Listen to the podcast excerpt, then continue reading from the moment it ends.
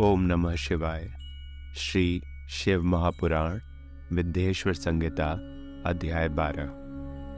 पृथ्वी आदि से निर्मित देव प्रतिमाओं के पूजन की विधि, उनके लिए नैवेद्य का विचार, पूजन के विभिन्न उपचारों का फल, विशेष मास, वार, तिथि एवं नक्षत्रों के योग में पूजन का विशेष फल तथा लिंग के वैज्ञानिक स्वरूप का विवेचन। ऋषियों ने कहा, साधु शिरोमणे, अब आप पार्थिव प्रतिमा की पूजन का विधान बताइए, जिससे समस्त अभीष्ट वस्तुओं की प्राप्ति होती है। सूत जी बोले, महर्षियों, तुम लोगों ने बहुत उत्तम बात पूछी है। पार्थिव प्रतिमा का पूजन सदा संपूर्ण मनोरथों को देने वाला है, तथा दुख का तत्काल निवारण करने वाला है। मैं उसका वर्णन करता हूँ। तुम लोग उसको ध्यान देकर सुनो। पृथ्वी आदि की बनी हुई देव प्रतिमाओं की पूजा इस भूतल पर अभीष्टदायक मानी गई है। निश्चय ही इसमें पुरुषों का और स्त्रियों का भी अधिकार है। नदी, पोखरे अथवा कुएँ में प्रवेश करके पानी के भीतर से मिट्टी ले आए। फिर गंध चूड़ के द्वारा उसका संशोधन करें और शुद्ध मंडप में रखकर उसे महीन पीसे और साने। इसके बाद हाथ से प्रतिमा बनाएँ और दूध से उसका सुंदर संस्कार करें। उस प्रतिमा में अंग प्रत्यंग अच्छी तरह प्रकट हुए हों, तथा वह सब प्रकार के अस्त्र शस्त्रों से संपन्न बनाई गई हो। तदनंतर उसे पदासन पर स्थापित करके आदर पूर्वक उसका पूजन करें। गणेश, सूर्य, विष्णु, दुर्गा और शिव की प्रतिमा का, शिव का एवं शिवलिंग का द्विज को सदा पूजन करना चाहिए। षोडशोपचार पूजन जनित फल की सिद्धि के लिए सोलह उपचारों द्वारा पूजन करना चाहिए। पुष्प से प्रोक्षण और मंत्र पाठ पूर्वक अभिषेक करें। अघनी के चावल से नैवेद्य तैयार करें। सदा नैवेद्य एक कुड़व लगभग पाव भर होना चाहिए। घर में पार्थिव पूजन के लिए एक कुड़व और बाहर किसी मनुष्य द्वारा स्थापित शिवलिंग के पूजन के लिए एक प्रस्त शेर भर नैवेद्य तैयार करना आवश्यक है। ऐसा जानना चाहिए। देवताओं द्वारा स्थापित शिवलिंग के लिए तीन शेर नैवेद्य अर्पित करना उचित है और स्वयं प्रकट हुए स्वयंभू लिंग के लिए पाँच शेर ऐसा करने पर पूर्ण फल की प्राप्ति समझनी चाहिए। इस प्रकार सहस्त्र बार पूजा करने से द्विज सत्यलोक को प्राप्त कर लेता है। बारह अंगुल चौड़ा, इससे दूना और एक अंगुल अधिक, अर्थात पच्चीस अंगुल लंबा तथा पंद्रह अंगुल चौड़ा, जो लोहे या लकड़ी का बना हुआ पात्र होता है, उसे विद्वान पुरुष शिव कहते हैं। उसका आठवां भाग प्रस्थ कहलाता है, जो चार कुड़व के बराबर माना गया है। मनुष्य द्वारा स्थापित शिवलिंग के लिए दस प्रस्त, ऋषियों द्वारा स्थापित शिवलिंग के लिए सौ प्रस्त और स्वयंभू शिवलिंग के लिए एक सहस्त्र प्रस्त नैवेद्य निवेदन किया जाए, तथा जल, तैल आदि एवं गंध द्रव्यों की भी यथा योग्य मात्रा रखी जाए तो यह उन शिवलिंगों की महापूजा बताई जाती है। देवता का अभिषेक करने से आत्मशुद्धि होती है। गंध से पुण्य की प्राप्ति होती है। नैवेद्य लगाने से आयु बढ़ती और तृप्ति होती है। धूप निवेदन करने से धन की प्राप्ति होती है। दीप दिखाने से ज्ञान का उदय होता है और तांबूल समर्पण करने से भोग की उपलब्धि होती है। इसलिए स्नान आदि छह उपचारों को यत्नपूर्वक अर्पित करें।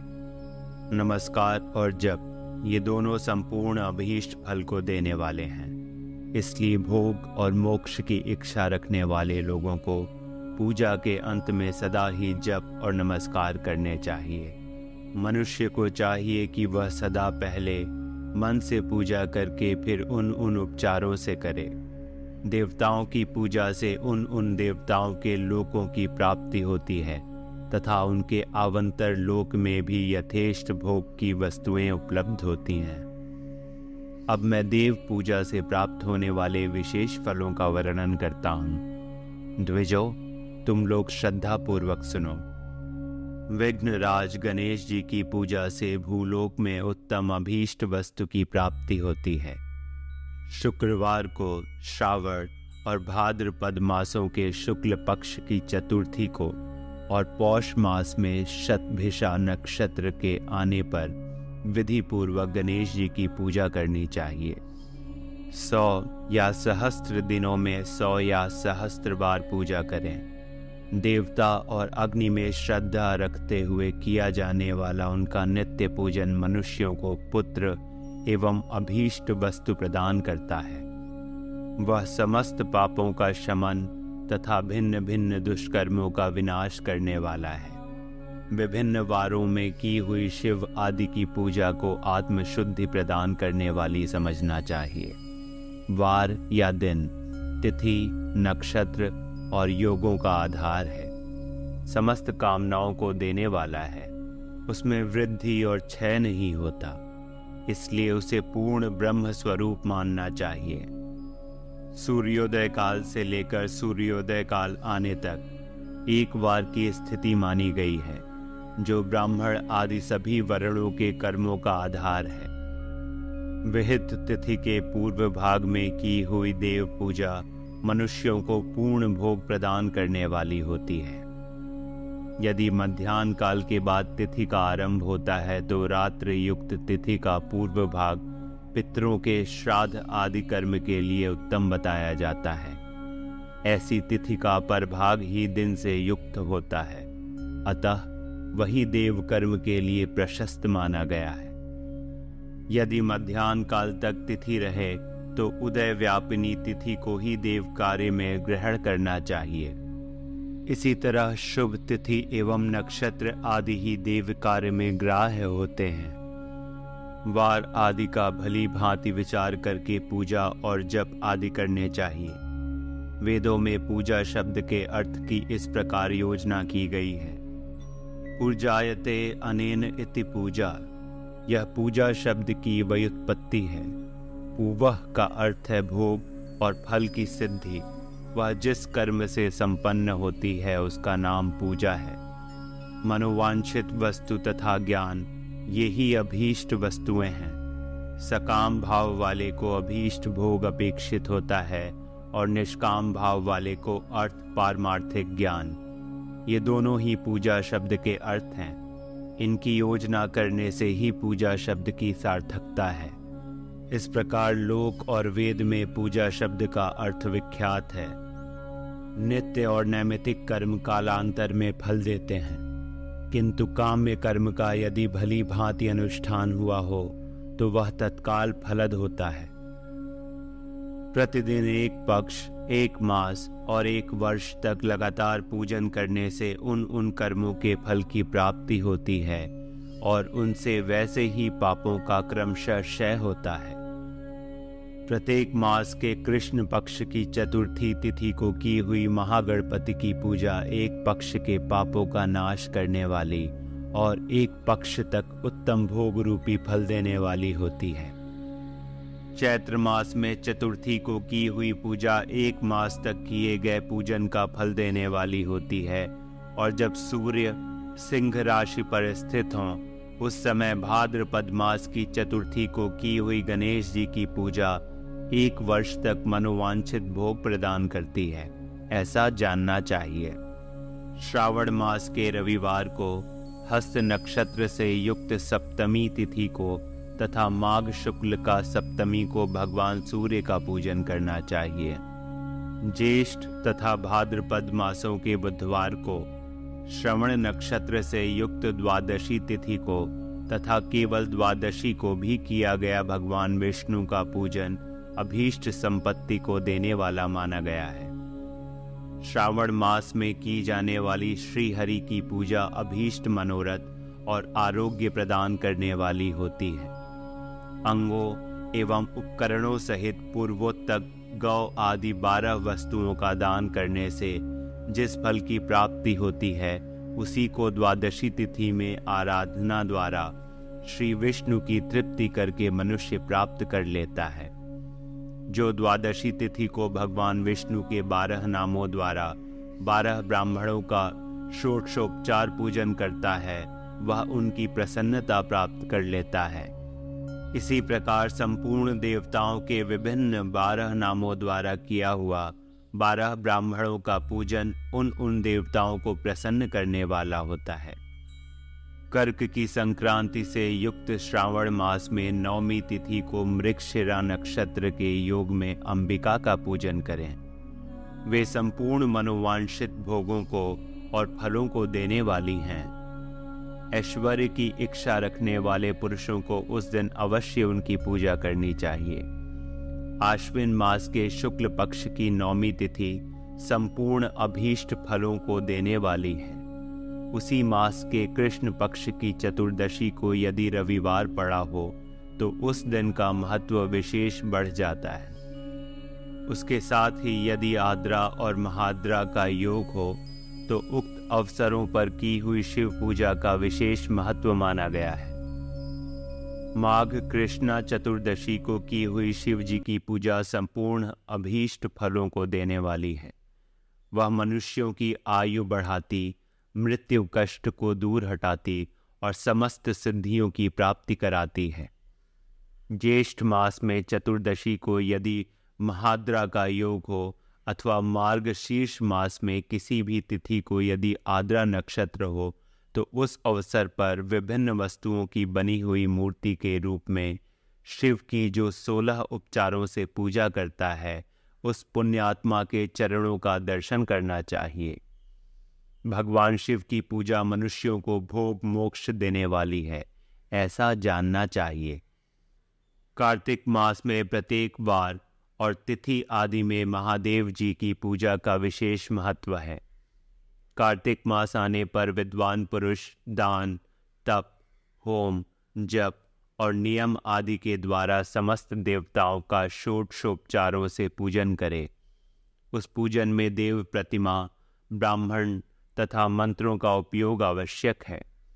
ब्राह्मणों को भोजन कराने से भी वह पूजन कर्म संपन्न होता है। पूजक को चाहिए कि वह कामनाओं को त्याग कर पीड़ा रहित हो, देवराधन में तत्पर रहे। कार्तिक मास में देवताओं का यजन पूजन समस्त भोगों को देने वाला, व्याधियों को हर लेने वाला तथा भूतों और ग्रहों का विनाश करने वाला है। कार्तिक मास के रविवारों को भगवान सूर्य की पूजा करने और तेल तथा सूती वस्त्र देने से मनुष्यों के कोढ़ आदि रोगों का नाश होता है।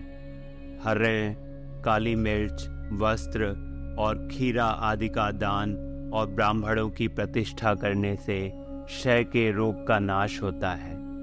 दीप और सरसों के दान से मिर्गी का रोग मिट जाता है। कृतिका नक्षत्र से युक्त सोमवारों को किया हुआ शिव जी का पूजन मनुष्यों के महान दारिद्र्य को मिटाने वाला और संपूर्ण संपत्तियों को देने वाला है। घर की आवश्यक सामग्रियों के साथ गृह और क्षेत्र आदि का दान करने से भी उक्त फल की प्राप्ति होती है। कृतिका युक्त मंगलवारों को श्री स्कंद का पूजन करने से तथा दीपक एवं घंटा आदि का दान करने से मनुष्यों को शीघ्र ही वाक सिद्धि प्राप्त हो जाती है। उनके मुख से निकली हुई हर एक बात सत्य होती है।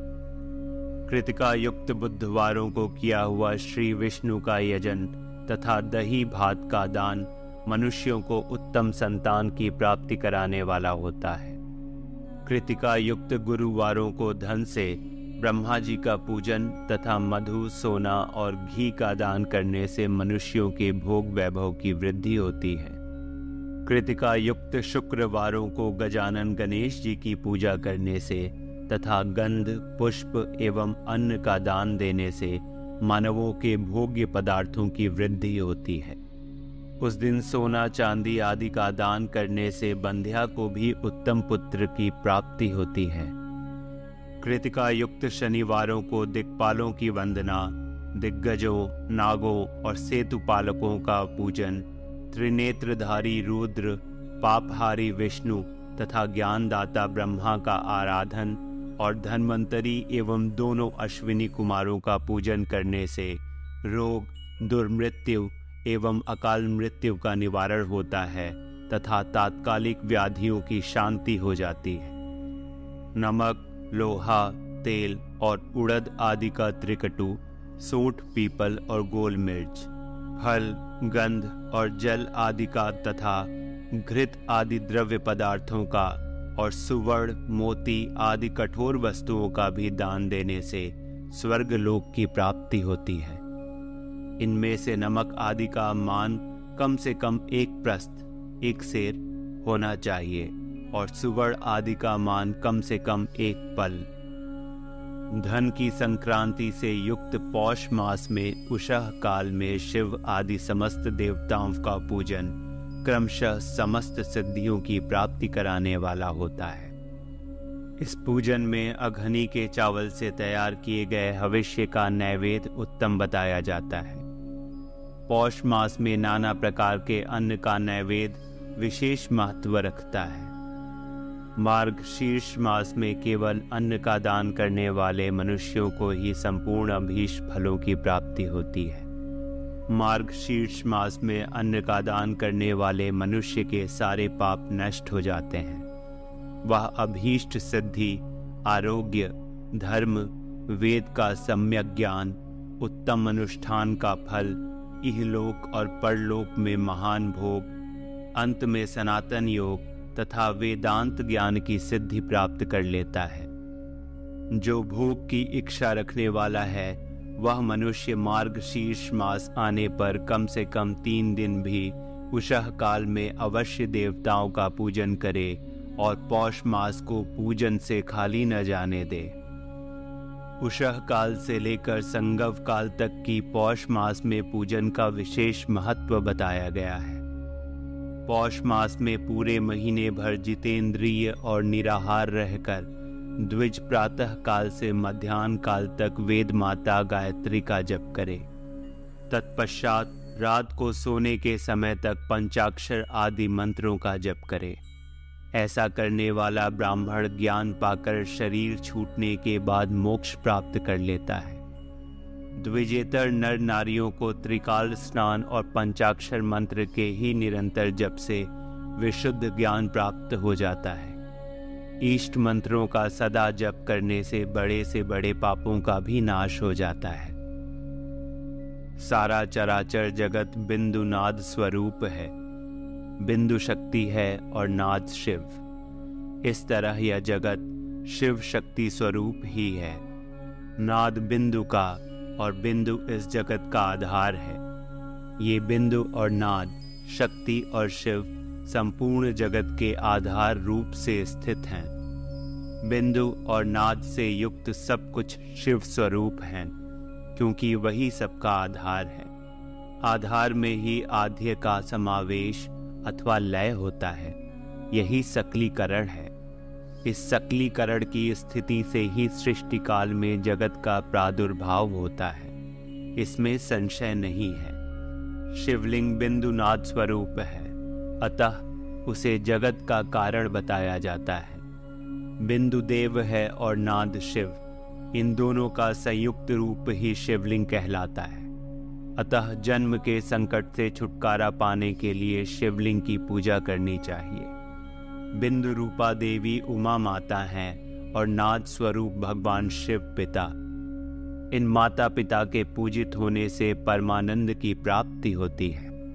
अतः परमानंद का लाभ लेने के लिए शिवलिंग का विशेष रूप से पूजन करें।